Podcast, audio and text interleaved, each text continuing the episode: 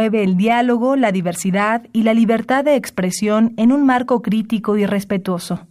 Los comentarios expresados a lo largo de su programación reflejan la opinión de quien los emite, mas no de la radiodifusora. Radio UNAM y la Facultad de Medicina presentan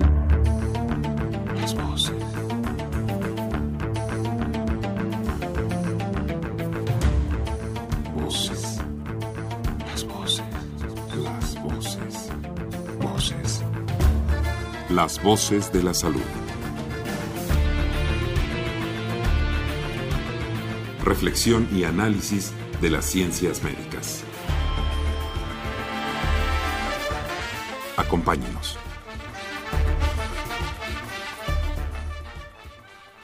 Una vez ante un médico famoso, llegóse un hombre de mirar sombrío. Sufro, le dijo. Sufro un mal tan espantoso como esta palidez del rostro mío. Nada me causa encanto ni atractivo, no me importa ni mi nombre ni mi suerte, en un eterno estrés muriendo vivo, y es mi única pasión, la de la muerte. Este es un fragmento del poema que Juan de Dios Pesa escribió al famoso actor Garrick hace ya muchos años. Señoras y señores, muy buenas tardes. Muy buenas tardes tengan todos ustedes. Son las doce con un minuto en el centro de la República Mexicana, en la capital de la Ciudad de México. Y está usted con nosotros en sintonía con Radio Universidad en las Voces de la Salud, programa que coproduce la Facultad de Medicina y Radio UNAM. Soy Alejandro Godoy, el día de hoy para hablar de estrés agudo y depresión en niños y adolescentes. Para ello, se encuentra con nosotros el día de hoy, a quien le damos la bienvenida, el doctor Rafael Reyes Vázquez, quien es egresado de la Facultad de Medicina de la Universidad Nacional Autónoma de México y tiene una especialidad en psiquiatría. Actualmente es médico adscrito al Servicio de Salud Mental del Hospital General de México, doctor Eduardo Lisiaga. Doctor Rafael Reyes, sea usted muy bienvenido. Muy buenas tardes. ¿Cómo se encuentra? Muy bien, Alejandro. Muchas gracias por la invitación. Bien, yo eh, comencé tratando de dar un marco de referencia con esta reflexión que hizo eh, el poeta Juan de Dios Pesa con este reír llorando de Juan de Dios Pesa. Y, y él menciona esta, esta situación de estrés en algún momento. Creo que ante los acontecimientos eh, más recientes, pero no solo por ellos, eh, es importante referirnos a un tema tan relevante. Creo que nos hemos ocupado un poco más de este malestar en adultos, en personas que, pues tenemos cierta edad o que incluso estamos ya cerca de la tercera edad, pero ¿qué pasa con los niños y adolescentes? Creemos que es un tema muy importante el día de hoy. Como siempre queremos invitarlos a que se comuniquen con nosotros a través de nuestros teléfonos el 55 36 89 89 con dos líneas o al 01800 505 26 88 Lada sin costo. Bien, doctor Reyes, ¿qué le parece si comenzamos por el principio para ubicarnos? ¿Qué es el estrés? ¿Sirve de algo el estrés? Bueno, el estrés es una respuesta fisiológica, generalmente como consecuencia de tener enfrente de nosotros estímulos externos que todos vivimos cada día. Y efectivamente el estrés eh, es ayuda al ser humano porque es una manera de adaptación ante eh, los problemas o las situaciones que muchas veces pueden ser amenazantes y que sirve entonces para contender esas eh, situaciones agudas. ¿Es una suerte de mecanismo de defensa, podría ser? Sí, efectivamente. Eh, ante la, el atavismo de problemas y situaciones que todos tenemos en el día a día, eh, tenemos que defendernos. Entonces hay mecanismos tanto psicológicos como fisiológicos que ayudan a que el sujeto no se desestabilice. Y de ahí que, tenemos esta respuesta, el estrés como un mecanismo de defensa. ¿Sí? Así es. Y de aquí eh, podemos pensar que el estrés es útil por cierto tiempo. Pasar un tiempo que más adelante vamos a, revisar con detenimiento, vamos a ver que ya se vuelve patológico y eso lo vamos a llamar ya sea un trastorno por estrés agudo o un trastorno por estrés postraumático. Comprendo. Ahora bien, ¿por qué no entramos al tema con lo que llamamos eh, estrés agudo? ¿A qué se le llamaría estrés agudo entonces? Entonces, el estrés agudo es las manifestaciones que tenemos, tanto físicas como psicológicas, ante una adversidad. ¿Sí? Eh, eh, sí quisiera recalcar que el estrés es un trastorno de ansiedad. Está eh, clasificado como un trastorno de ansiedad, pero para ello es importante que resaltemos que la ansiedad es normal para muchos de nosotros, es un mecanismo defensivo normal y que se vuelve patológico cuando se presenta con ya con síntomas que pueden ser eh, palpitaciones, taquicardia, falta de aire, sudoración, ¿no? Y en esa circunstancia ya eh, la ansiedad se va a llamar patológica. Bien, eh, entonces, esto que llamamos estrés agudo, ¿es lo mismo que trastorno por ansiedad o son cosas diferentes? el estrés agudo forma parte de los trastornos de ansiedad. O sea, si decimos que es un trastorno de ansiedad, efectivamente el estrés agudo forma parte de los trastornos de ansiedad. Ahora bien, ¿qué sucesos o situaciones pueden causar este tipo de estrés en los niños o en los adolescentes? Y déjenme ponerle quizás un ejemplo. Bueno, por lo que estoy entendiendo, yo debo sentir como cualquier otro individuo, por ejemplo, estrés al cruzar una calle que está transitada, que hay mucho tráfico el estrés o este, o este sentido de alerta me pone en, en, cuidado para observar bien y mis sentidos se ponen de alguna manera en cierta alerta para, para protegerme de que, vamos, no me vayan a arrollar un vehículo o, etcétera, ¿no? Pero cuando se vuelve, cuando se vuelve este estrés o esta, o esta sensación de alerta, cuando se vuelve en una patología, cuando ya no puedo cruzar esta calle, por ejemplo. ¿Es así, doctor? Dígame. Sí, eh, imaginemos que en el caso de los niños y, adolescentes, que son más vulnerables que los adultos, imaginemos que presencia un, una violencia en, la vía pública. Un choque, por ejemplo. Un choque, o que ve que alguien este, toma una pistola y la saca, y presenciar ese evento que resulta pues eh, muy amenazante, resulta agresivo, eso ocasiona que el niño o el adolescente más adelante tema exponerse a lugares donde puede repetirse esa, este, ese evento que desde luego le causó pues, este, mucho malestar. Como, Miedo. como simplemente salir a la calle. O sea, el estrés se puede manifestar es que no quiero salir a la calle porque él haya visto, haya presenciado un evento como este. Sí. Fíjese que lo que ha ocurrido ahora con los sismos que hemos tenido desgraciadamente en la Ciudad de México, muchos de los pacientes que en el hospital recibimos son pacientes que evitan salir, ¿no? Tienen miedo a salir y tienen miedo a estar en lugares o en zonas donde pues hubo mayores desastres. Entonces ahí ya se está marcando de una de un estrés agudo patológico, ¿no? Ahora bien, los los adolescentes, los niños que sufren este padecimiento, eh, pueden, pueden, ser, eh, pueden ser causados por qué tipo de eventos. Hablamos de situaciones de calle y de violencia, pero también una situación de, de una violencia eh, no, no, no directamente causada por otra persona puede ser un, un, suceso trágico como, como son los sismos, como son los huracanes, como es una inundación, como son este choques involuntarios entre vehículos, etcétera.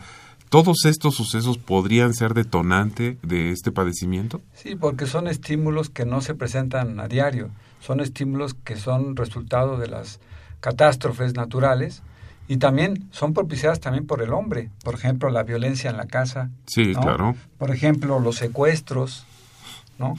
Por ejemplo, este, el abuso físico o sexual que pueden tener estos niños y que más adelante van a o pueden desarrollar un estrés postraumático.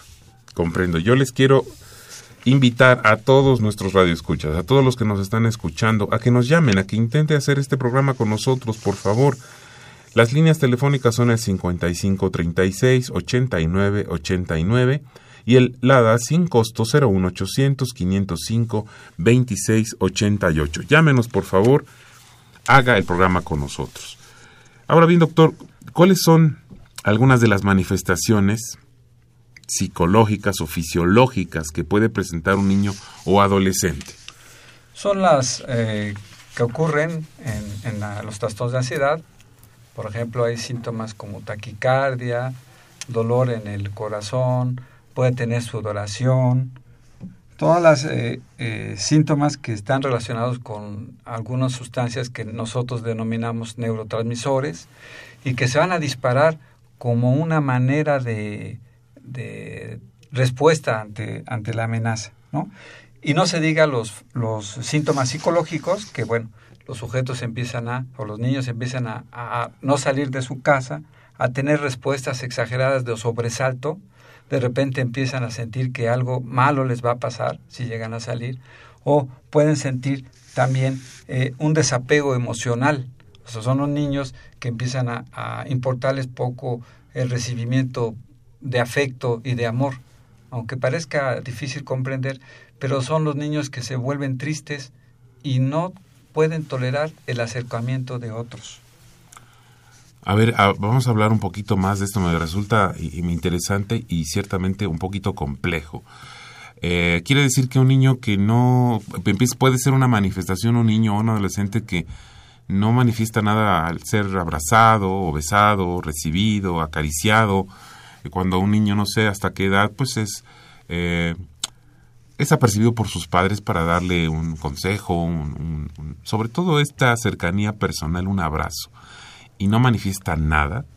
¿O, qué es lo que manifiesta cuando se le acerca a algún ser querido?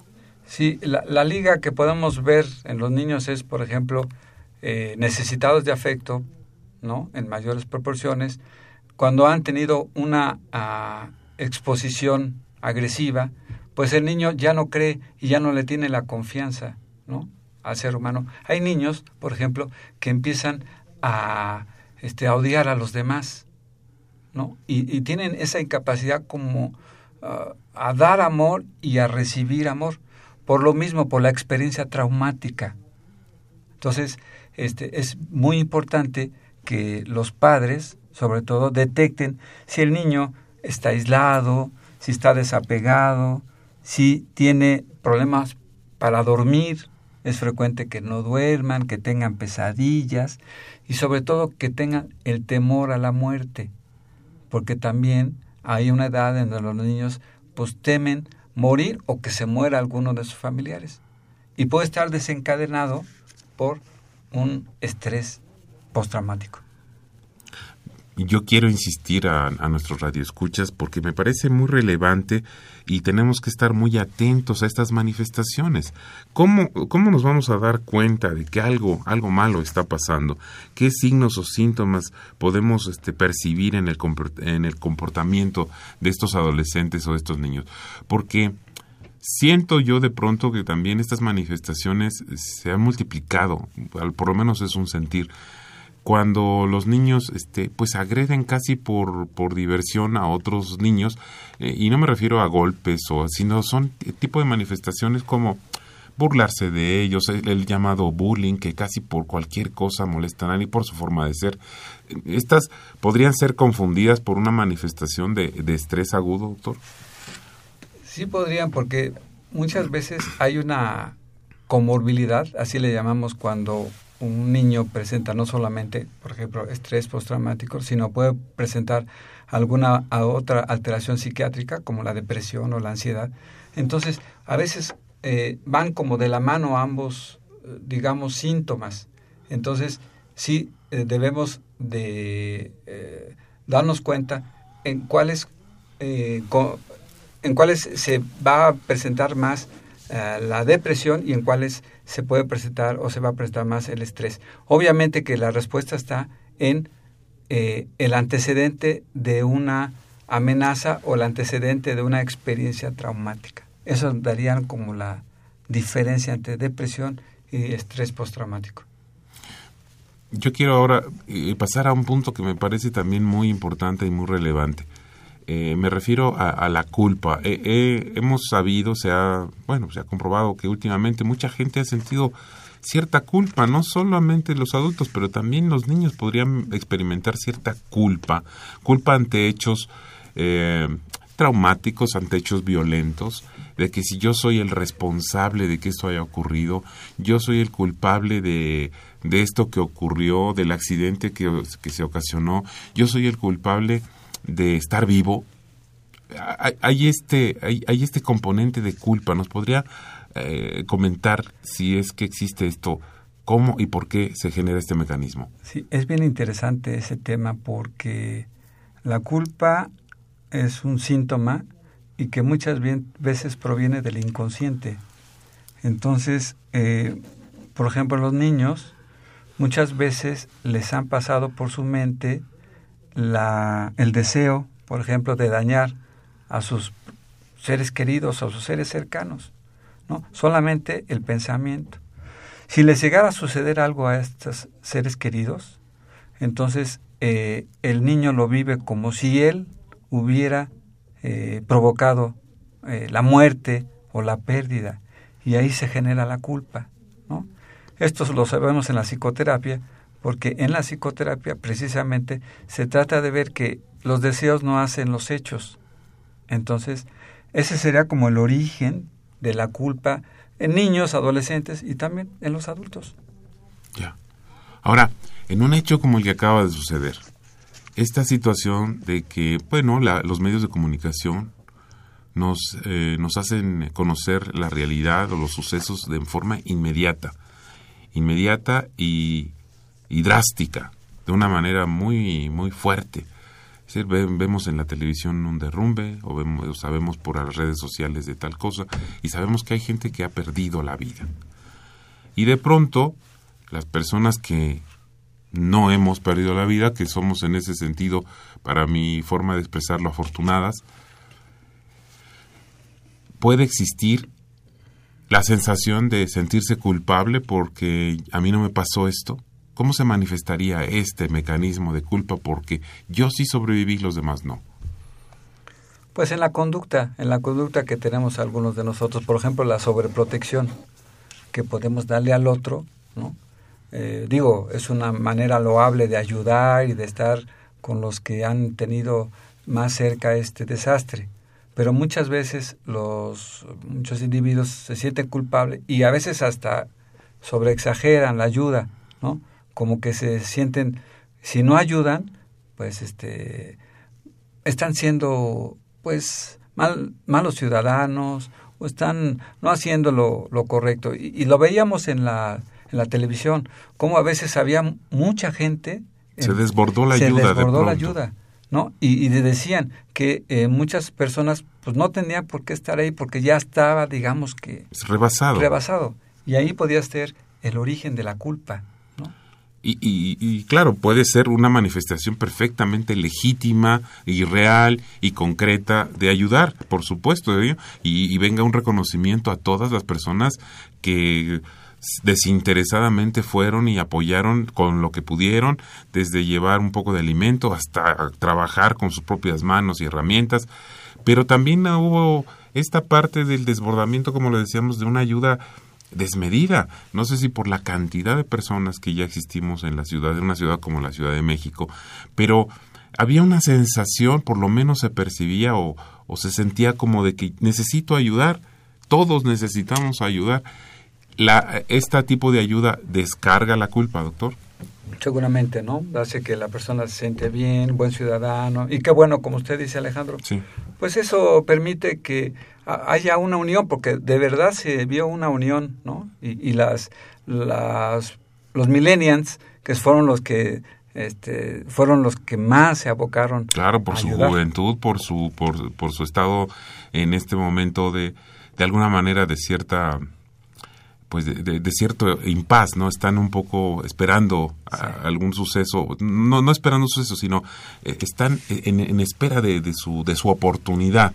Y de pronto llega un suceso tan trágico como este, entonces viene, viene este, esta forma de desbordarse y de ayudar, y qué bueno que se ayudó, ¿verdad? Claro que sí. Bueno, yo les quiero reiterar a todos nuestros radioescuchas que este es un programa en vivo, Voces de la Salud, programa que está a cargo de la Facultad de Medicina, en coproducción con Radio Universidad Nacional Autónoma de México.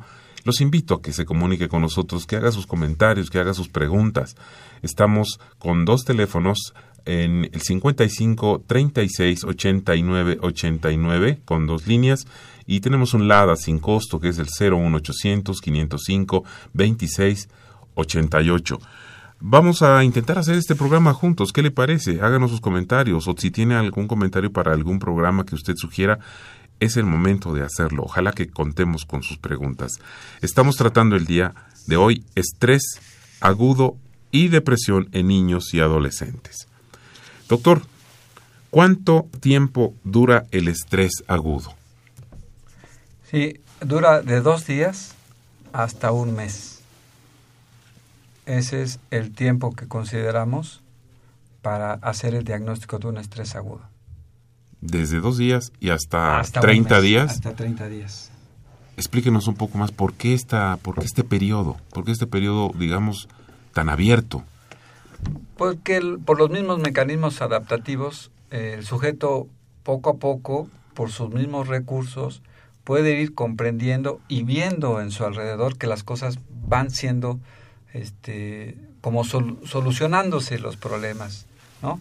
Porque eh, ya puede salir, porque ve que el metro ya sirve, porque ya llegó la luz, porque vio que sus familiares no sufrieron alguna cuestión grave, porque de repente ya hay una ayuda de parte de las, del gobierno. Entonces, todos esos mecanismos favorables hacen que en ese tiempo el sujeto pueda salir normalmente del estrés agudo.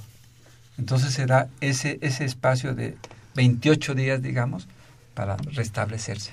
Ahora, cuando, cuando este se puede convertir en estrés postraumático. Así es. Si el estrés postraumático ya tiene dos variantes, que vendría siendo el estrés postraumático agudo, que va del mes a los tres meses, y si pasa de los tres meses la sintomatología del estrés ansiosa, podemos hablar de un estrés postraumático crónico. Aunque hay que advertir también que el sujeto puede estar sin síntomas por mucho tiempo, seis meses, un año, posterior al, evento traumático y hasta ese entonces empezar a iniciar síntomas de ansiedad. Eso sería el estrés postraumático tardío. Vale la pena tenerlo en consideración. Ahora, ¿cómo, ¿cómo poder o cómo definir este tipo de estrés? ¿Se puede decir que es una falla de la recuperación? Es decir, tuvimos un evento traumático y yo creo que a todos nos afecta en mayor o menor medida y de alguna forma, como usted dice, pues en dos días la gente entiende que, bueno, se empieza a recuperar poco a poco, que ve que las cosas vuelven a cierta normalidad, a lo que estamos habituados y de pronto cuando ya pasan más de 30 días y se convierte en esto, ¿Es que hubo alguna falla en esta recuperación? ¿Se podría definir así? Se puede decir que también tiene que ver con la, digamos, la personalidad previa, los eventos traumáticos previos que tiene el niño, ¿no? Es posible que una familia que esté pues bien organizada, que hay lazos de afecto, de vínculo, pueda tener eh, mayor capacidad ¿no? de resiliencia. Otro término que vale la pena decir, que es como esa capacidad de enfrentarse a problemas y salir bien airados de ellos, como que agarra uno más fuerza. Entonces, eh, ¿quiénes son los que pasan a, estrés postraumático? Aquellos sujetos que no tienen una base familiar o una base emocional sólida, sólida o que puede eh, asociarse a, otra a otras patologías psiquiátricas previas. Entonces, ellos son como candidatos a presentar el estrés postraumático. Se dice que la violencia, hemos escuchado incluso que la violencia doméstica es la causa de estrés postraumático en niños. ¿Qué nos puede decir usted a este respecto? Sí, es un factor para el diagnóstico, pero yo sí quisiera decirles que pasa como en la depresión. O sea, parece ser que los niños y los adolescentes se acostumbran a la violencia familiar, así como se acostumbran a la depresión. Y no es hasta que llegan a un servicio de salud mental donde pueden detectar que no es normal lo que están viviendo en casa y que no es normal lo que está ocurriendo eh, como síntomas afectivos. Entonces, yo creo que es más frecuente el estrés postraumático cuando verdaderamente hay una, eh, una situación extrema, ¿no? O sea, lo que decíamos al principio, de una violación, de un secuestro, de una amenaza grave. Ahí sí podríamos considerar que este, va a desencadenar más un estrés postraumático. Ahora, ¿quién, quién puede, quién debe de diagnosticar cualquiera de, estas condiciones? ¿Quién sería? Porque, bueno, pues a lo mejor eh, una persona, un, un, papá o el responsable de un menor lo lleva pues al médico porque se siente un poco deprimido el niño, se siente un poco triste eh, o le faltan vitaminas, algo que sospecha uno como padre pero no sabe qué es lo que tiene y pues lo lleva al médico familiar o lo lleva al centro de salud más cercano. ¿Quién debe diagnosticar este, este, estos, estas condiciones, doctor? Mire, yo creo que es una buena pregunta porque verdaderamente el médico general, el médico familiar, está capacitado para hacer diagnósticos de trastornos de ansiedad y este es uno de ellos. En la Facultad de Medicina reiteramos continuamente que el médico general eh, puede hacer la detección, ¿no? Cuando eh, debe pasar al especialista, porque sería otra pregunta. Sí, la pregunta siguiente sería es la que le iba yo a hacer. Bueno, y entonces ¿cuándo interviene el especialista? Cuando el el médico general detecta que hay además del estrés agudo, el postraumático, detecta otros problemas asociados. Depresión, por ejemplo, intento suicida, por ejemplo, ya son condiciones derivadas al especialista. Claro, bueno, es, es, es muy complicado pensar que, que si alguien se intenta suicidar, un, adolescente hace intentos de suicidio, bueno, inmediatamente hay que atenderlo de una forma urgente con un especialista. Pero vale la pena pensar o detectar que puede ser incluso la manifestación de esto sin que llegue al hecho. Eh, alguien que dice, un muchacho, un adolescente que está deprimido, que no se siente bien por múltiples razones y que de pronto manifiesta en un escrito, en un dibujo, eh, en, un sueño, en, un sueño en, los programas de televisión que ve, es que la vida no, no, no, no es bonita, es que la vida no me interesa, es que yo quisiera a veces estar muerto. Esos son indicios que nos pueden dar para decir, no, aquí algo raro está pasando, hay que, hay que atender esto. Claro, y eso es responsabilidad de nosotros médicos o de los papás. Porque a veces eh, los padres no escuchamos al hijo, si, dicen los papás, eh, es que platicamos. Pues, ¿Cuál platican? El papá es el que está hablando. Y no se entera verdaderamente de lo que siente el niño, ¿no? O se siente el adolescente. Entonces, eh, y no se diga el médico. Nosotros los médicos, los psicólogos, tenemos más responsabilidad porque en cualquier entrevista clínica debemos abordar estos temas, ¿no? ¿Usted ha pensado alguna vez hacerse daño? ¿Alguna vez ha, deseado morirse? ¿no? Y de ahí surgen una serie de posibilidades de ayuda, ¿no? Porque está, está avisado que el 50% de los pacientes que se suicidan un mes antes estuvieron con un médico. Y el médico no lo abordó, el tema. Y de ahí lo, todo lo que se puede derivar se puede derivar y lo que se puede prevenir.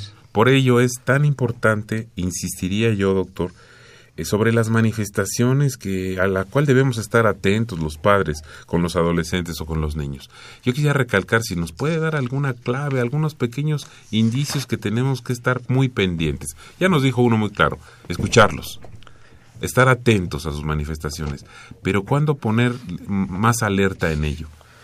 Yo diría que son los siguientes el aislamiento, la irritabilidad, cuando el chico se vuelve agresivo, al más no poder, por cualquier cosa se violenta.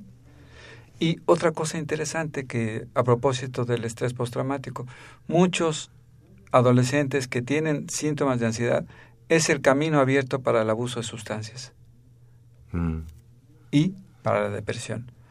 Por ello, sí tendríamos que detectar si el, adolescente tiene eh, estos cambios conductuales y de inmediato acudir a un institución donde lo valore un psiquiatra o un psiquiatra. Estamos charlando con el doctor Rafael Reyes Vázquez. Nuestro tema de hoy es estrés agudo y depresión en niños y adolescentes. Vamos a hacer una pausa, un puente musical, y regresamos con ustedes para seguir charlando con él. Adelante, por favor.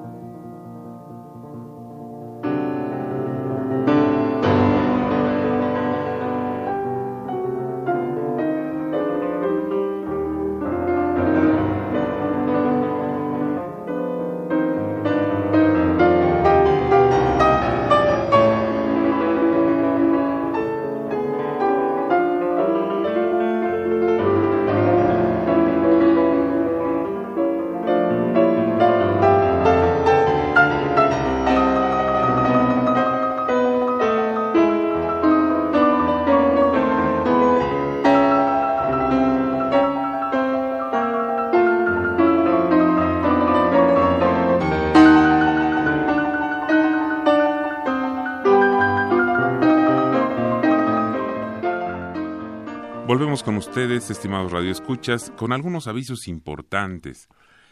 El Hospital Juárez de México invita al curso sobre enfermedad vascular cerebral que se llevará a cabo el próximo 24 de octubre en el auditorio Manuel Velasco Suárez de 8 a 15 horas, dirigido a población general. De manera que el Hospital Juárez de México invita al curso sobre enfermedad vascular cerebral el día 24 de octubre de 8 a 15 horas dirigido a población general. Para mayores informes, por favor consulten la página oficial del Hospital Juárez de México o llame al teléfono 57 47 75 11, que es la jefatura de neurología del Hospital Juárez. Por otro lado, también queremos invitarles, la Facultad de Medicina y la licenciatura en Ciencia Forense le comunican lo siguiente, cambio de fechas del tercer Congreso en Ciencia Forense. Las nuevas fechas y la nueva sede del tercer Congreso en Ciencia Forense es la Ciencia Forense en México hoy, que se llevará a cabo los días 24, 25, 26 y 27 de octubre en el auditorio Alfonso Caso de Ciudad Universitaria. Repetimos, este nuevo Congreso, este Congreso se realizará los días 24, 25, 26 y 27 de octubre en el Auditorio Alfonso Caso de Ciudad Universitaria. Para mayores informes, llame al teléfono 5623-2300 a la extensión 81921, extensión 81921. O consulte la página www.congresocienciaforenseunam.com. Bien, esos son los avisos que teníamos para ustedes y yo le quiero reiterar a todos nuestros radioescuchas a que nos llamen para continuar con nuestro programa 55 36 89 89 con dos líneas 55 36 89 89 y el LADA sin costo 01 800 505 26 88. Estamos tratando el tema estrés agudo y depresión en niños y adolescentes con el doctor Rafael Reyes Vázquez. Doctor, ya estábamos hablando sobre el estrés agudo, el estrés postraumático y la pregunta que me surge ahora es, ¿los niños, los adolescentes pueden sufrir depresión? ¿Cómo se manifiesta la depresión? ¿Qué es la depresión entonces? Sí, la depresión obviamente que sí eh, puede presentarse en los niños. De hecho, eh, la frecuencia de depresión ha aumentado considerablemente tanto en niños como adolescentes. ¿Y qué es la depresión? Es un trastorno, es un trastorno del estado de ánimo, es una enfermedad, donde para hacer el diagnóstico necesitamos que el paciente tenga ciertos síntomas, dos de ellos muy importantes es eh, el humor depresivo o en los niños también se le conoce como irritabilidad, así como la pérdida la falta de placer por hacer las actividades que antes ocasionaban gusto o placer. Y además, aparte de esos dos, como, serían como los criterios mayores, una serie de síntomas que tienen que ver con cambios en el apetito, en el sueño, en el peso, ¿sí? Y también cambios como alteraciones en la concentración, en la atención, en la esperanza en el futuro, así eh, como en el caso de la depresión mayor, síntomas tan graves como las ideas suicidas o los intentos suicidas. Son, son muchos datos que nos da y que nos alerta. En, en este sentido, ¿existe tratamiento para cada una de estas situaciones, doctor? Claro que sí. ¿Sí? Sí, claro que Platíquenos, por favor. El tratamiento que actualmente manejamos es eh, dual. Se les maneja antidepresivos, y se las maneja también concomitantemente con psicoterapia. Es sabido ya que la depresión, aún en niños también, están afectados ciertas eh, neurotransmisores, ciertas sustancias que están disminuidas. ¿Qué hace el medicamento? Regula, favorece la disposición de estos neurotransmisores y como consecuencia mejora el estado de ánimo, mejora las eh, situaciones de memoria, de concentración, y mejora el deseo de vivir. Pero no tenemos que quedarnos con eso, porque además de esos cambios que dan los medicamentos, el niño y el adolescente necesita ser escuchado, necesita hablar, necesita cambiar la manera en la que ve su vida, la manera en que está viendo a los padres y esto se le vamos a reconocer como una motivación al cambio, que esa es la psicoterapia, que el sujeto, el niño, cambie, se transforme. El niño tiene ciertas déficits, por ejemplo, que son las, las situaciones este, verbales. Entonces, las manifestaciones clínicas de los niños están basadas más en síntomas físicos. Entonces, aquel niño que le duele la cabeza, aquel niño que tiene vómito, tiene náusea, aquel niño que este, baja de peso eh, rápidamente, aquel niño que no quiere ir a la escuela, son manifestaciones propias de la depresión. O que no quiere jugar. O que no quiere jugar. Por ejemplo, ¿no? Porque quizás este muchos niños no, no, no quieren ir a la escuela y casi que es una es una conducta casi normal pero me pongo a pensar que alguien, un niño que no quiere no solo ir a la escuela, sino tampoco quiere jugar, o no quiere ver la televisión, o no quiere interactuar con los padres. Entonces ese es un, ese es un dato muy interesante, muy, muy relevante para estar atento. Sí, porque no disfruta, ¿no? Exacto. Ahora, es bien importante para eh, los que nos escuchan que se den cuenta que la depresión es un trastorno en el ánimo, pero que tiene una duración. Si una persona tiene uno o dos días que está triste, no quiere jugar o no come, eso no es depresión. Depresión es por lo menos dos semanas de presentar estos síntomas que ya describimos y que se pueden presentar este, pues, en un niño o en un adolescente y que lo mínimo que requerimos son dos semanas, pero pueden pasar más tiempo. Claro. Y la depresión, eh, las dos variantes de la depresión que vale la pena hablar es la depresión mayor, que es la que estamos hablando de dos semanas como mínimo, y la distimia. La distimia es un trastorno que es depresivo, pero más crónico, ¿no? que por lo menos en adolescentes y niños tiene que tener un año de presentación de estos síntomas casi todos los días. ¿Qué significa esto? Que en la distimia un sujeto puede estar bien dos, tres, cuatro, cinco días, pero al sexto día empieza a tener estos síntomas depresivos. ¿no? Entonces vale la pena tener este conocimiento porque este, estos dos grandes grupos de la depresión son los que deben ser tratables. Vamos a reiterar a nuestros radioescuchas nuestras vías telefónicas si tiene algún comentario o alguna duda, alguna sugerencia. Llámenos, por favor, haga el programa con nosotros. 55 36 89 89 y el 01800 505 26 88. En el caso, doctor Reyes, en el caso de los recientes acontecimientos del sismo que han sido tan difundidos, tan dramáticamente expuestos como es nuestra sociedad hoy en día, ¿qué debemos hacer con los niños y adolescentes? ¿Hay alguna recomendación que usted nos pueda orientar para saber qué hacemos con ellos? Con tanta información, lo que pasa en los noticieros de día y de noche, hablando sobre todos los acontecimientos, los derrumbes, los sobrevivientes, todo esto esa información que les está llegando y que pueden llevarlos a alguna situación de tristeza o incluso de depresión. ¿Qué nos puede recomendar? La mayoría de los casos se van a autolimitar, la mayoría. ¿Cómo podemos ayudarles a que se autolimiten?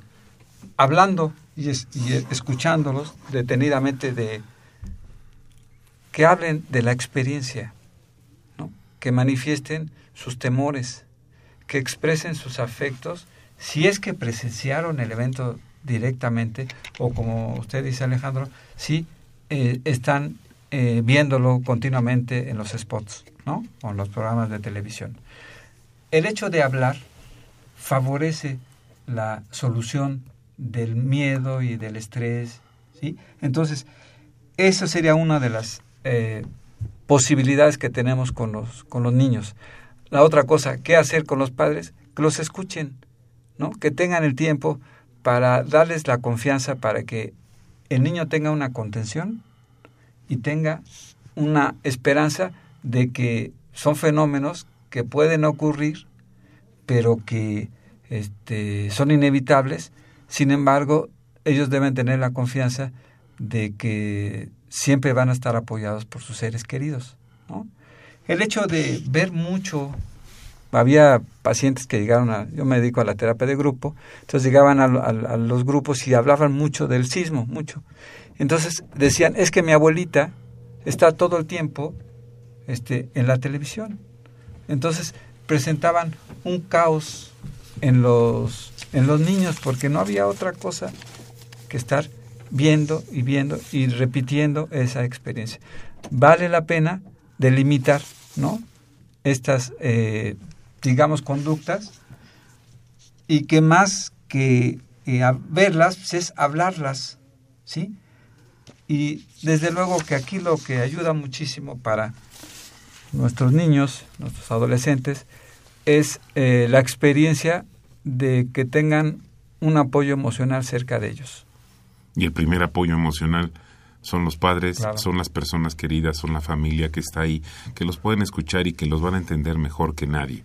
Entendiendo que es complicado. Yo me, yo me quedo pensando en que seguramente muchísimas familias están bien integradas y tienen el tiempo incluso para platicar de esto, a su modo, a su estilo, con sus recursos y pueden platicarlo.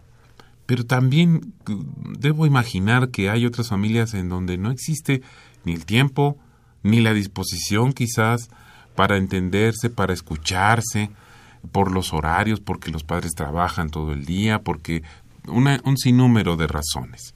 Sin embargo, el mensaje que a mí me queda con lo que usted me está diciendo es que hay que hacer un poco de tiempo entendiendo que este es un asunto que puede perjudicar de manera seria en cuanto al daño que puede haber para la depresión, puede presentar una depresión que después nos lleve a algo mucho más complicado, mucho más complejo, y tener el tiempo para escuchar y detectar y exponerlo.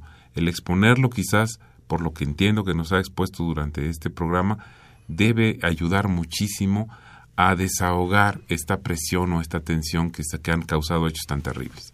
¿No es cierto? Sí, es lo que llamamos en psicoterapia la catarsis esta limpieza, esta limpieza de los eventos traumáticos que uno se los come, los ve y se los come, y que a la hora de expresarlos motiva al sujeto para limpiarse de los síntomas. Lo vemos con las consultas, los pacientes salen contentos o salen menos estresados tan solo con hablar de lo que deberían de hablar, como usted dice, con los familiares más cercanos.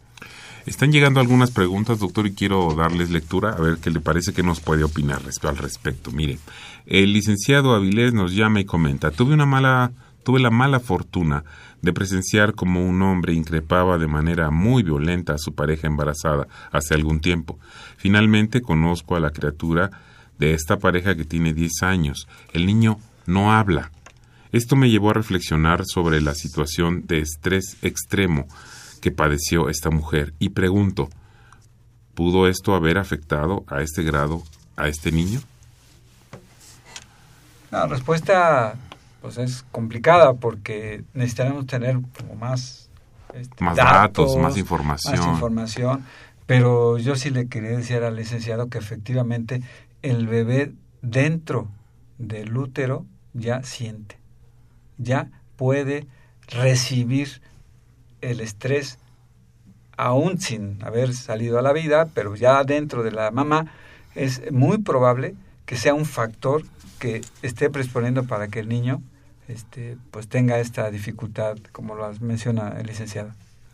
La señora Esperanza Sánchez García, de 72 años, le felicita y pide si puede proporcionar algún teléfono donde se le pueda consultar.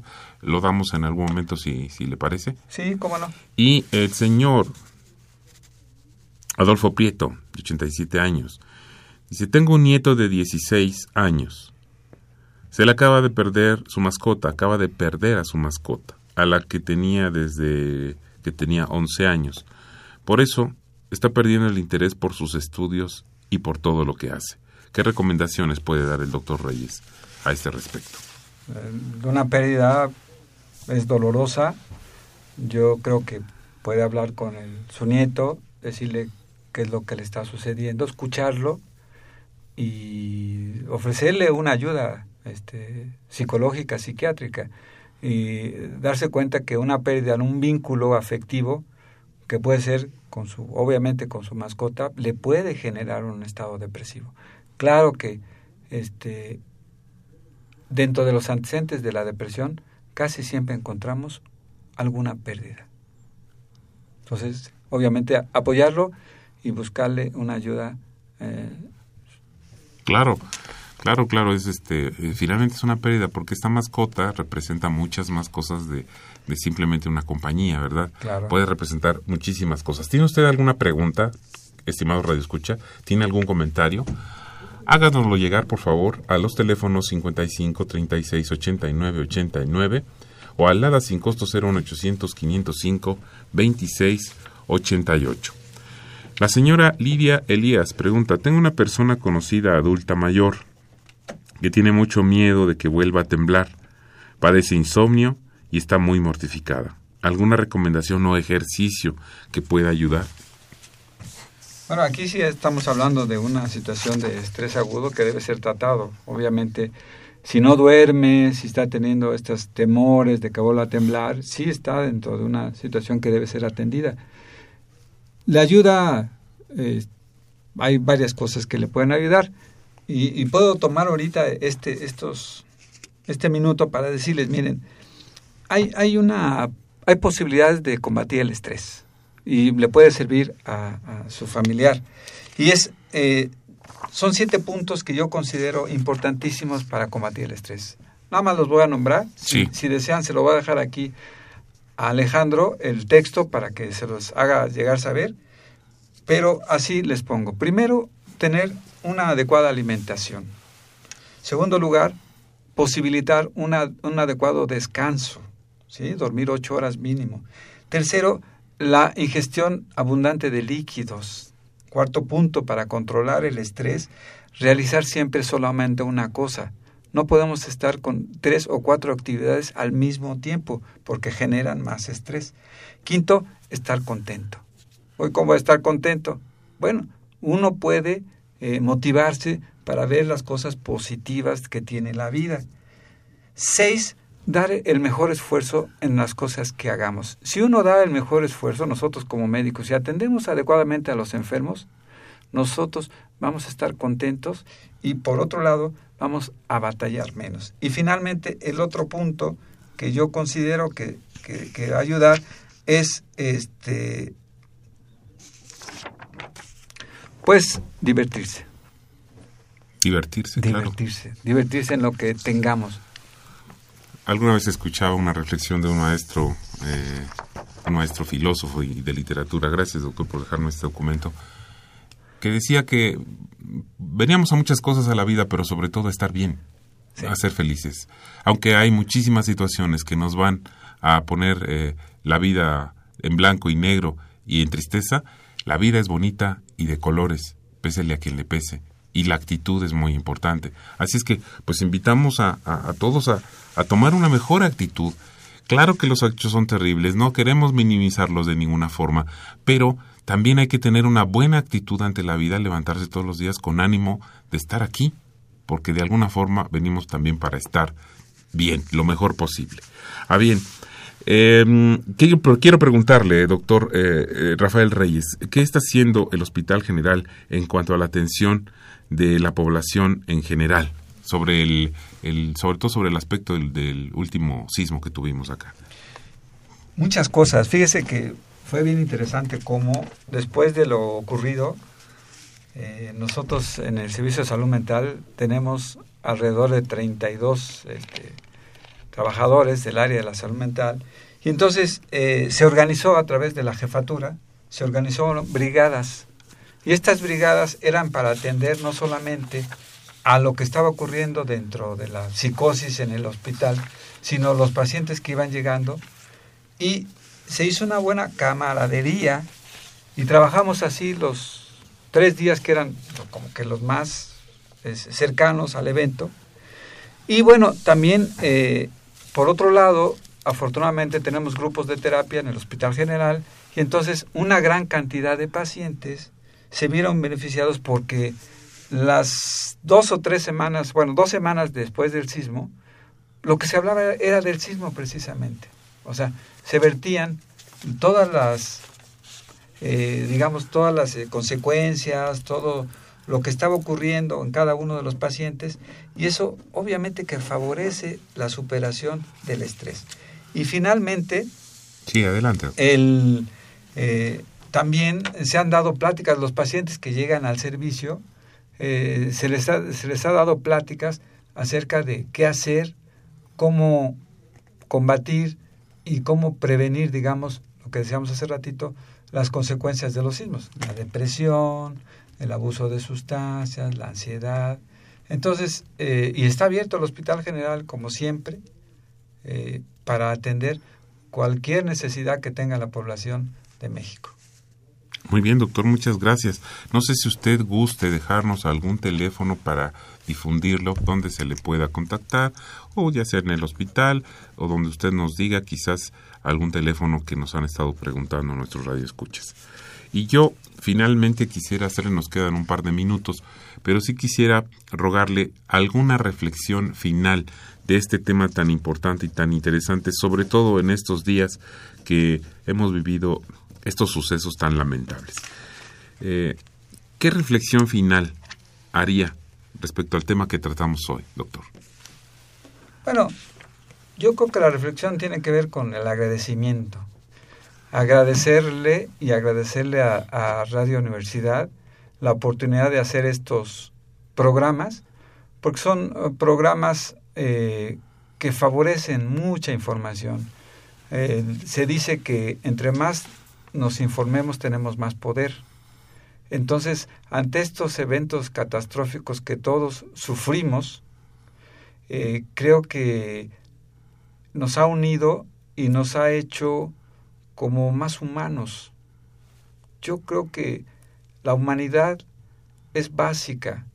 Olvidarnos de que somos médicos, de que somos abogados, de que somos políticos y recordar que antes de cada una de la profesión somos seres humanos y ante ello pues darnos la mano.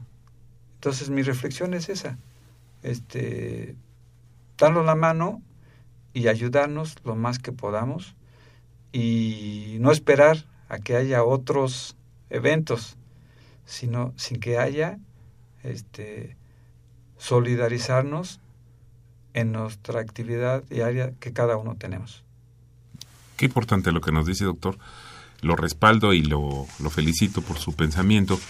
Mm, ver al otro como igual, siempre, y en la medida de las posibilidades de cada quien, ayudar. Ayudar y eso nos, nos da empatía, ¿no es cierto? Nos da empatía y nos da certeza de que no estamos solos finalmente. Pues este, mm, mm, quiero dar el teléfono que nos acaba de dar el doctor, es el 26 12 23 11, repito, 26 12 23 11 y el 27 89 2000. Voy a repetir este último, 27 89 2000 a la extensión 1356, extensión 1356, ahí pueden encontrar al doctor Rafael Reyes Vázquez, a quien le doy las gracias por haber estado con nosotros en este programa. Muchas gracias, doctor. Muy buenas tardes. Gracias a usted. Buenas tardes a todos. Esta fue una coproducción de la Facultad de Medicina y Radio Universidad Nacional Autónoma de México.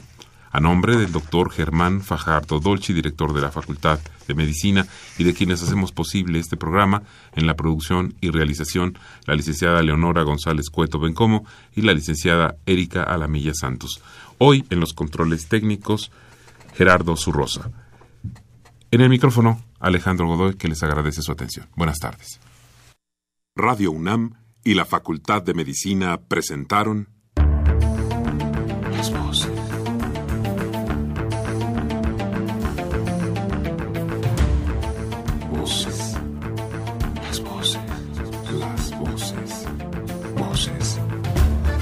Las Voces de la Salud. reflexión y análisis de las ciencias médicas.